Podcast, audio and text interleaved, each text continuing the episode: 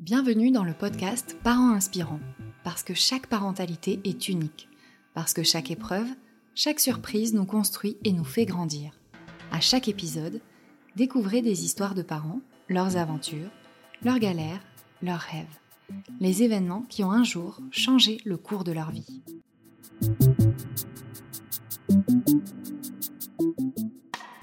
Il y a encore bien des sujets tabous autour de la grossesse et de la maternité. On n'ose pas parler de situations ou d'événements qui arrivent pourtant à tant de femmes. Anne-Laure accepte aujourd'hui de se livrer en nous racontant un épisode difficile de sa vie de mère. Je vous laisse découvrir son histoire. Alors bonjour à tous, moi je me présente, je suis Anne-Laure, je suis maman de deux enfants. De profession, je suis auxiliaire de périculture. Euh, donc autant dire que les enfants, c'était un petit peu ma tasse de thé, que j'avais déjà travaillé en maternité euh, avant euh, d'avoir mes enfants. Moi, dans le contexte où j'étais, j'étais en couple avec le père de mes deux enfants quand, quand ce premier petit bout est venu s'installer dans mon ventre. Voilà, on était propriétaire de notre appartement, tout était génial. Et c'est un bébé qui arrivait un petit peu plus vite que prévu, qui arrivait à la suite de mon retrait de stérilet qui avait bougé. Et on s'était dit, oh, ben, on va attendre six mois, on va utiliser un autre moyen de contraception, et puis dans six mois, on se mettra en projet bébé. Il s'est avéré que bébé s'est installé pile poil euh, juste après le retrait de mon stérilet. J'avais donc 24 ans à ce moment-là, et on était donc en 2016 toute fin 2016. Euh, c'est une grossesse qui, au départ, va plutôt bien se passer. C'est une grossesse où il n'y a rien qui inquiète euh, ma sage-femme. Voilà les taux de bêta-HCG montent correctement, ça double, tout va bien se passer. Euh, voilà, il n'y a, rien qui, qui, va inquiéter les médecins à ce moment-là. Et puis, euh, c'est toute fin euh, toute fin novembre, début décembre. J'arrive plus trop à resituer. En fait, ce qui va se passer, c'est que je vais avoir des saignements. Et moi, ma sage-femme m'avait dit, euh, si jamais vous avez des saignements, bah, de façon très classique, vous allez aux urgences consulter pour être sûr qu'il se passe rien d'anormal. voilà.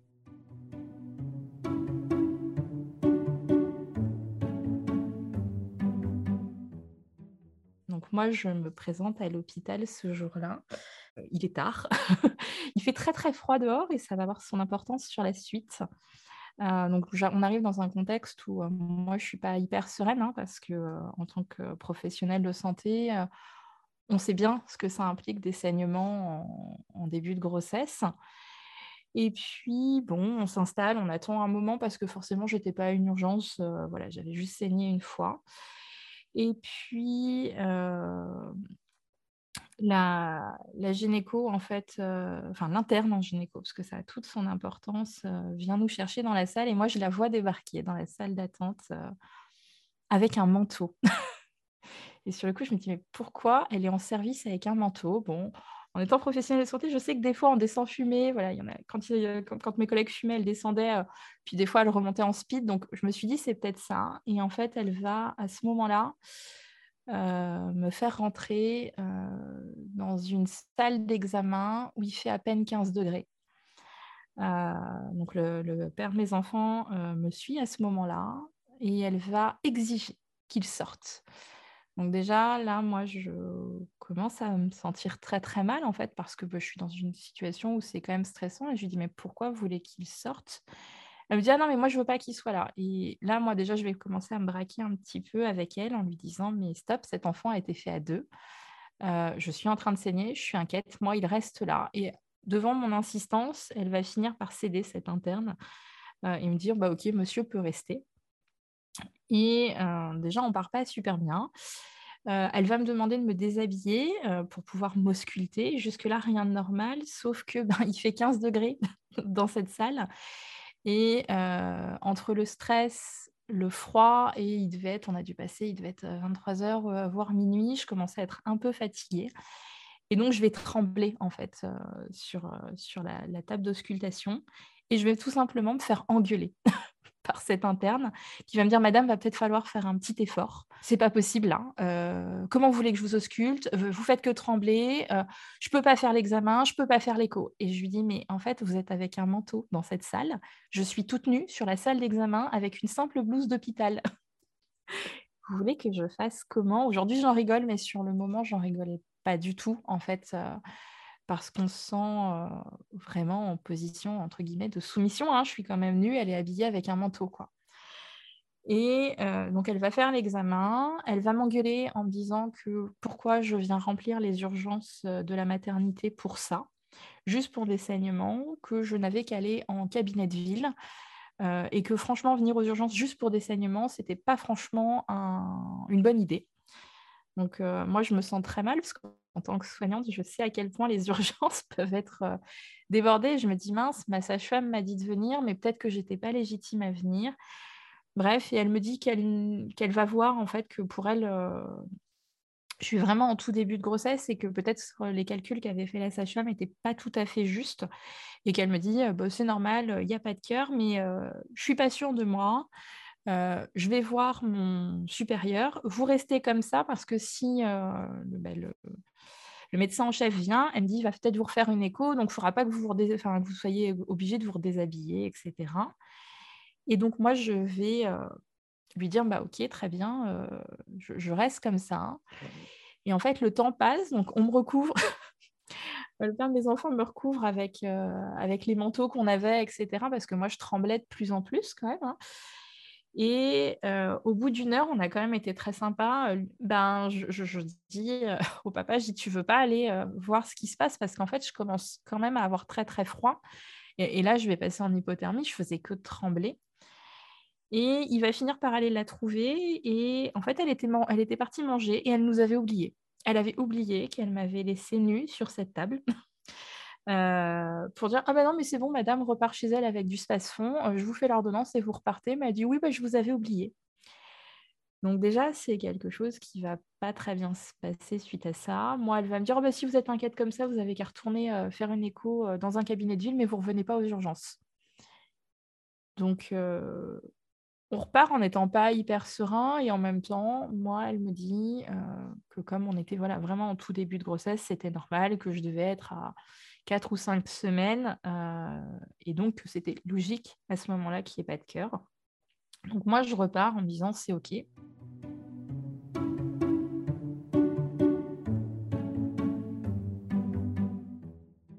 Euh, dans la foulée, moi, je vais commencer un nouveau travail dans une nouvelle crèche. Euh, voilà, on arrive tranquillement tout début janvier, en fait, voilà, et je commence ce nouveau travail. on fait des adaptations petits bébés qui ont à peine deux mois et demi à ce moment-là. Et euh, voilà, l'équipe savait que j'étais enceinte.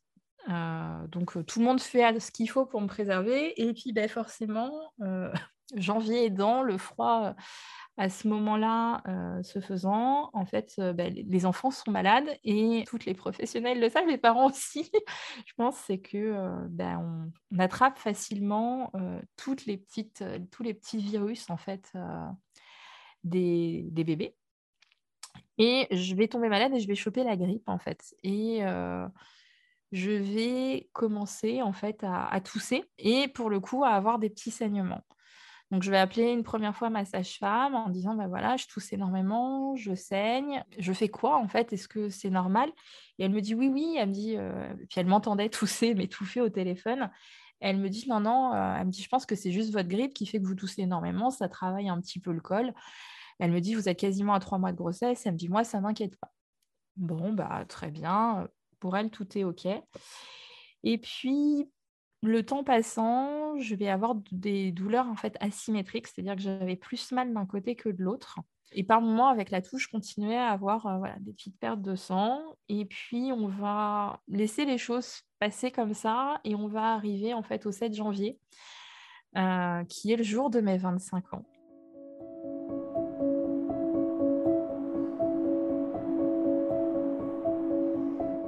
en allant faire la prise de sang le matin, euh, ben, je, dis au papa, je dis, écoute, je me sens vraiment pas bien. les, douleurs au ventre, elles sont différentes de d'habitude. Je, je, me sens vraiment pas bien. Et il me dit, mais t'es sûr, etc. Il me dit, tu te souviens de ce qui s'est passé euh, au mois de décembre euh, L'interne, elle a dit qu'il fallait arrêter de s'inquiéter comme ça.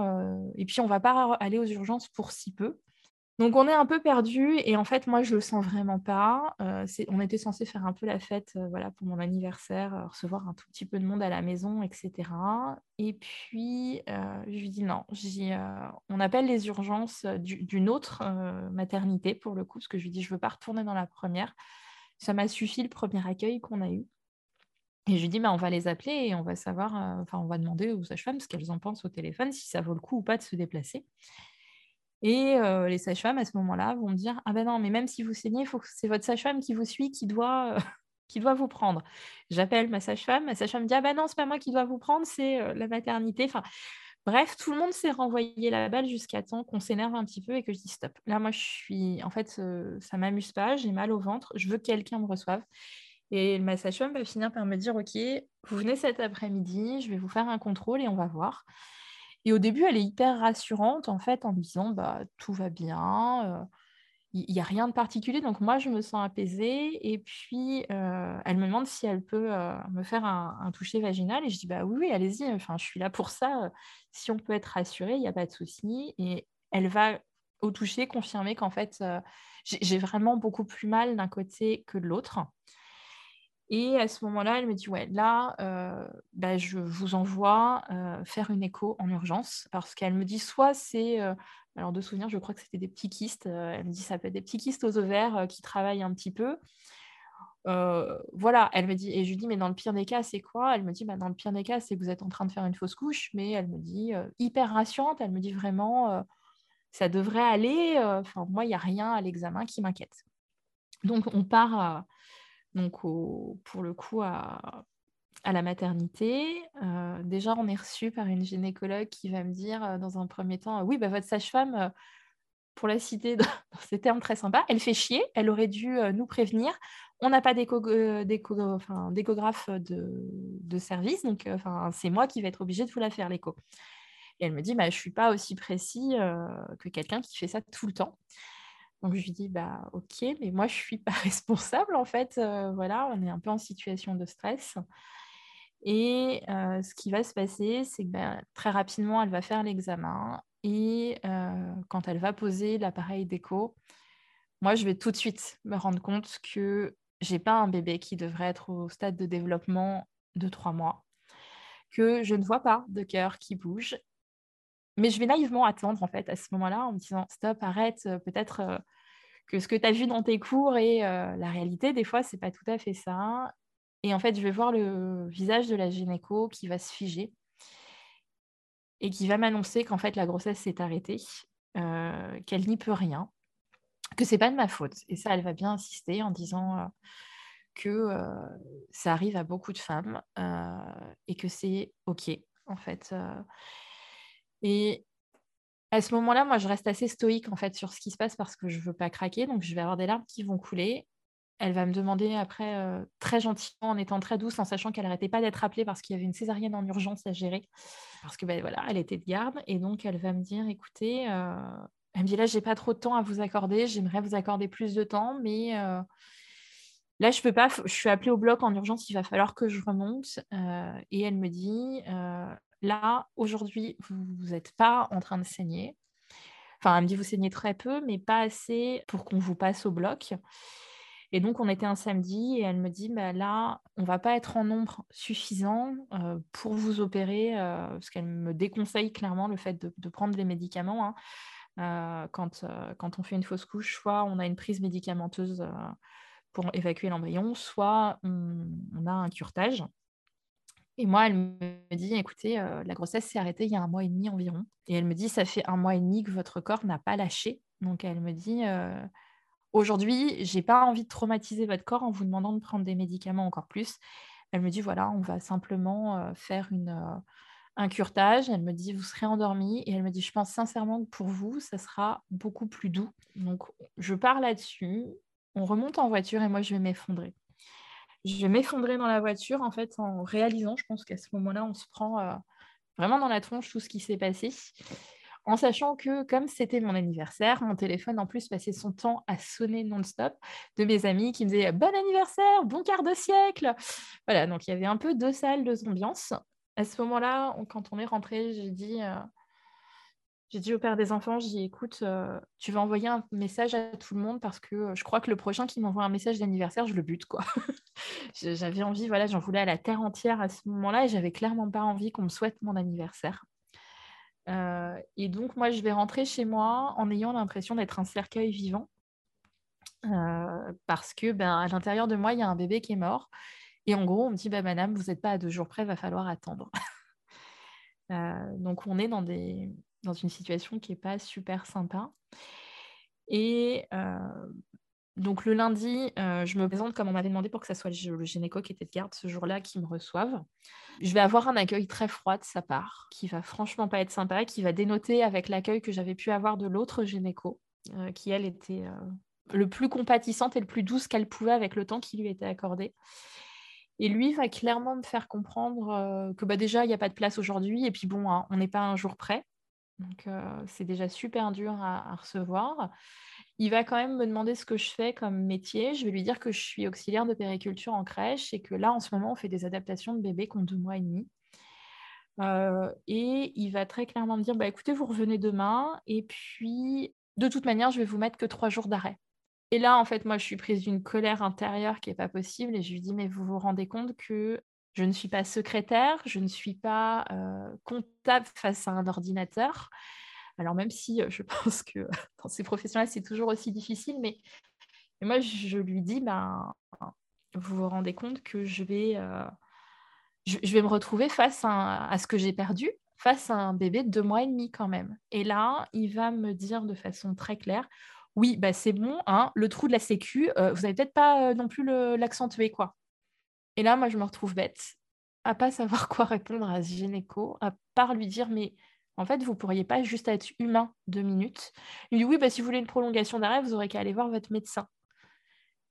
Et je lui dis, oui, non, mais en fait, vous trouvez ça sain que je sois en présence d'enfants et que ce bébé que je suis censée accueillir et faire que euh, bah, son passage en crèche se passe le plus, euh, de façon la plus simple? Il est quand même en train de se séparer de ses enfants, que la personne qui l'accueille pleure toutes les deux minutes en le regardant. Je dis, moi, personnellement, je ne trouve pas ça hyper sain pour les enfants. Ah, en tout cas, mon éthique professionnelle à ce moment-là était plutôt tournée vers le bien-être des enfants que le mien. Et euh, il va me dire, bah, vous revenez demain. Et donc, moi, euh, j'avais eu la bonne idée euh, de, déplacer tous les meubles en fait à la maison parce que je voilà, besoin de changement, etc. Et dans la nuit du lundi au mardi, je vais faire une hémorragie. Euh, voilà, je vais commencer à me vider euh, de, mon sang tout simplement à la maison. Et puis, on va rappeler les sages-femmes qui vont me dire non, mais c'est bon, euh, c'est pas grave, vous, vous êtes prévu au bloc demain à 7 h, attendez.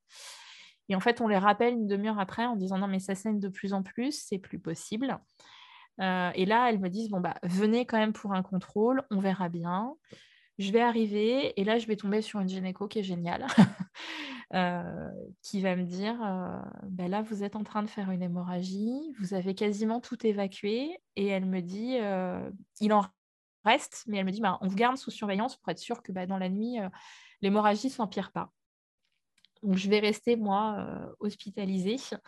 Et le lendemain matin, je vais retrouver le gynéco qui m'avait dit la veille, voilà, que c'était pas c'était pas grave euh, que je retourne travailler directement, etc. Et il va commencer par rentrer dans la chambre en me disant Bon, bah, voyez, hein, en fait, vous auriez pu prendre les cachets, c'était pas si douloureux que ça. Donc, l'ambiance dans la chambre devient légèrement tendue. Moi, j'étais toute seule. Il va me faire traverser la moitié de l'hôpital parce que. Il est venu me chercher dans ma chambre pour me faire passer une écho. Il va ne pas demander. En fait, je lui dis Mais attendez, je vais mettre mes chaussures. Il me dit Non, non, c'est bon, c'est pas loin. On va traverser ouais, bien la moitié de l'hôpital avec moi pieds nus, avec les gens qui me regardent bizarrement à suivre un gynéco en chaussettes dans l'hôpital. Euh, voilà, il n'aura jamais eu de considération pour ça. Il va me faire mon écho et il va me dire Bon, madame, il vous reste 2 mm de fond utérin, donc on refait un contrôle dans 15 jours. Ça devrait, enfin, tout devrait partir et il ne devrait, pas y avoir besoin de passer au bloc pour un curtage.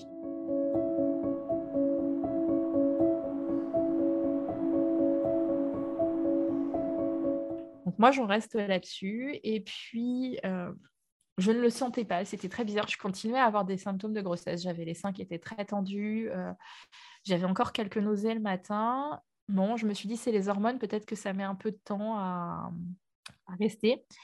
Et je vais, pour le coup, quand je vais y retourner 15 jours après, il va s'avérer qu'en fait, c'est une échographe qui me, qui me fait qui me fait l'échographie et elle va tout simplement, euh, dès qu'elle va poser l'appareil, la première question qu'elle va me poser, c'est Madame, est-ce qu'il vous reste des symptômes de grossesse? Et je vais lui dire, ben oui. Et pendant deux secondes, on se dit, waouh, en fait, euh, ben, peut-être que j'étais enceinte de jumeaux, euh, peut-être qu'il en, il en reste un, peut-être qu'ils se sont trompés, peut-être qu'ils n'ont pas vu le cœur. Et là, elle va me dire, Madame, vous allez passer au bloc en urgence. C'est pas 2 mm de fond utérin, il s'est trompé. en faisant l'échographie, il vous reste 2 cm.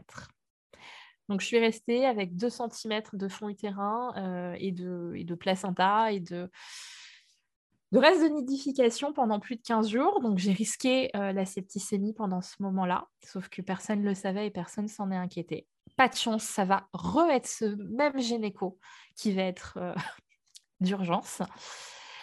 Euh, moi, je vais arriver au bloc avec les infirmières qui râlaient parce que je suis passée euh, après les FIV et que bon, euh, voilà, ça faisait chier de faire passer un bloc en urgence à cette heure-là. Donc moi, j'étais responsable de rien. Donc je vais me prendre ça. Je vais me prendre à ce moment-là, en arrivant, le, l'anesthésiste qui va me piquer comme on piquerait un bœuf, c'est-à-dire qu'il va me piquer sans même me regarder, sans même me prévenir qu'il va piquer.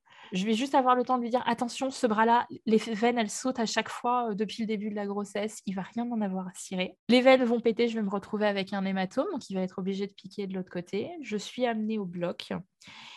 Et à ce moment-là, ce qui va se passer, c'est que donc, euh, le gynéco essaye de me détendre. Libot, donc l'infirmière de bloc, euh, est aussi euh, en train de me parler, d'essayer de me détendre. je vais me prendre aussi de façon très sympa. Hein.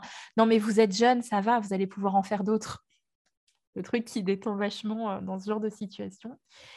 Et je vais juste sentir quelqu'un arriver. Donc, il faut quand même se dire que je suis toute nue avec la, juste une petite blouse de bloc opératoire, les bras qui sont accrochés en croix.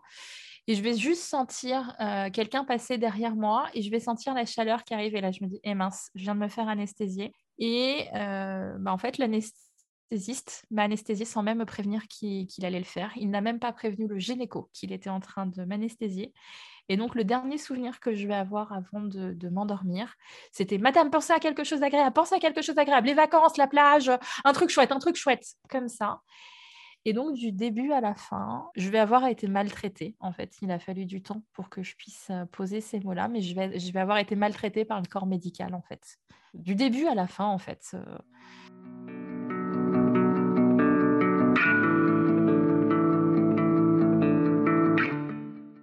Ça a été le manque de considération, en fait, qui a été dur. Et, et en fait, surtout, ce qui a été dur, c'est qu'en tant que soignante, moi, j'ai toujours essayé de faire le plus attention possible aux gens. Et là, de se dire, mais en fait, on est traité comme du bétail. C'est déjà difficile hein, de faire une fausse couche, mais encore plus quand on te fait te sentir responsable d'être là, en fait, parce que tu fais chier tout le monde. et, ça, c'est super dur, en fait. Et avant de le vivre, je ne pensais pas que le personnel médical pouvait traiter quelqu'un comme ça. Surtout quand on sait, par exemple, que d'anesthésier quelqu'un dans, de mauvaises conditions, hein, quelqu'un qui, qui, est endormi alors qu'il est stressé peut faire une crise de panique au réveil. Et se dire, cet anesthésiste n'a même pas pris le temps de me dire, Madame, j'injecte le produit. Ce qui est quand même juste la base. Et c'est juste que je le faisais chier, en fait, à être là, quoi. Et, moi, je n'avais pas choisi, en fait, d'être là. La douleur, enfin, moi, j'étais en train de pleurer quand même parce que c'est hyper angoissant. Enfin, et puis, c'est un moment qui, reste quand même difficile. Et en fait, bah, il n'y a pas eu de considération de la part du, personnel médical. Moi, il a fallu derrière que je sois suivie par une, sophrologue qui était spécialisée en deuil périnatal parce qu'en fait, sur la grossesse de ma fille ensuite, j'envisageais pas une grossesse en pouvant faire confiance au personnel médical au vu du nombre de personnes qui m'avaient maltraitée en fait. Euh, donc il a fallu voilà des séances de sophro pour pouvoir réapprendre à faire confiance à, à, ces personnes-là. Et il a fallu poser des mots, en fait. Euh. de, pouvoir dire bah non, je suis pas OK. Et puis, il y a eu au milieu de tout ça les réflexions des gens qui sont parfois super bien attentionnés, sauf que dans ces moments-là, on n'a pas envie d'entendre ça. On n'a pas envie d'entendre bah oui, tu as 25 ans, c'est pas grave, tu en auras d'autres. Parce qu'à ce moment-là, c'est pas un autre bébé qu'on veut. le bébé qu'on veut à ce moment-là, c'est le nôtre. C'est celui qu'on vient de perdre en fait. Et on remplace pas. Enfin, moi je sais qu'il y a un jour quelqu'un, me l'a dit et, je lui dis mais le jour où tu vas perdre quelqu'un de proche, je vais dire bah c'est pas grave, tu as perdu ta grand-mère, il va t'en rester une autre. Et, là, les gens me regardaient bizarrement. Je dis, ben oui, mais là, c'est ce que vous êtes en train de me faire vivre, en fait. Et c'est une grossesse qui a été très courte, hein, parce que j'ai porté ce bébé trois mois. Dans les faits, son petit cœur s'est arrêté aux alentours d'un mois et demi de grossesse. Donc, c'est ce qu'on appelle une fausse couche précoce. Mais ça n'empêche que moi, je me projetais dans ce rôle de maman, je me projetais avec ce bébé. Et moi, je sais qu'il a fallu du temps. Là, tu vois, ça fait six ans maintenant. C'est la première année où cette année, je me suis vraiment autorisée à faire une fête pour mon anniversaire et, et à pas pleurer, en fait. Et à me dire, bah, j'ai le droit de me réapproprier mon anniversaire, en fait. Et, et, des fois, les gens pensent être super bien intentionnés et je sais que parfois, on n'ose pas en parler. Et là, tu vois, cette année sur les réseaux sociaux, d'habitude, j'en parle pas et là, je me suis autorisée à en parler. Mais en fait, il y a des gens qui m'ont souhaité un bon anniversaire et qui ont eu une pensée pour, pour mon petit ange. Et en fait, ça fait du bien. Ça fait du bien de faire vivre cet enfant quand les parents en ont besoin. Parce qu'il y a des mamans, tu vois, pour en rencontrer assez, qui disent, ben moi, je suis passée à autre chose. Pour moi, c'était juste un amas de cellules et c'est OK d'avoir ce ressenti-là.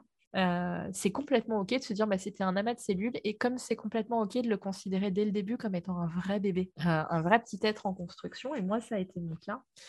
Et aujourd'hui, quand, euh, quand on m'en parle, j'ai des amis qui m'en parlent très librement, et ben en fait, ça fait du bien. Ça fait du bien de continuer à le vivre et euh, voilà une note d'espoir, un petit truc un peu positif. Moi, je, je sais qu'on aime, j'aime qu'on m'en parle en fait. Euh, et j'en parle très librement quand on me demande combien j'ai d'enfants. Ben moi, je dis toujours que j'ai deux enfants, euh, que j'en porte deux dans mon cœur, mais que j'ai la chance d'en porter qu'une seule dans mes bras euh, sur les deux. Et en fait, c'est une façon de continuer à le faire vivre. Et je sais que quand j'ai posté ça sur mes réseaux, j'ai une maman qui m'a remerciée en fait. De me dire, mais c'est génial parce que c'est une phrase qui continue de faire vivre nos petites étoiles, mais en même temps qui mettent pas mal à l'aise les gens parce que souvent c'est un sujet qui est délicat et on n'ose pas en parler, on n'ose pas dire, alors qu'il suffirait juste des fois de demander aux parents en disant est-ce que des fois tu aimerais qu'on continue de t'en parler? Ou au contraire est-ce que c'est trop difficile pour toi de le faire? Est-ce que c'est difficile de dire à nos proches ben, moi j'aimerais bien qu'on continue de faire vivre cet enfant même s'il est plus là. Ben, en fait il a quand même marqué, euh, il a quand même marqué notre histoire.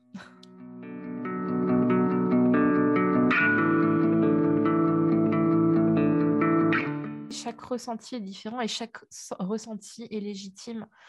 Euh, moi, j'ai des mamans qui me disent, ben voilà, moi, ça m'a rien fait, entre guillemets. Elle dit, j'ai été triste sur le coup, puis je suis passée à autre chose. Et c'est OK, en fait, de ressentir ça. Comme c'est complètement OK que des fois, il faille plus de temps pour faire le deuil, en fait. Il n'y a pas de bonne ou de mauvaise façon de réagir, il y a juste la façon qui nous correspond. Et c'est demander aux parents, voilà, de quoi vous avez besoin, de quoi vous avez envie, est-ce que tu as besoin d'en parler? Et pas dire, bah, en auras un autre, et puis, euh, bah, s'il est parti, c'est sûrement qu'il était handicapé. C'est hyper dur à recevoir, en fait, quand tu viens de perdre un bébé. Voilà, l'épisode touche à sa fin. Si vous aussi, vous souhaitez partager votre récit, écrivez-nous à contact at parent-inspirant.com. Nous avons hâte de vous lire. À très vite! Thank you.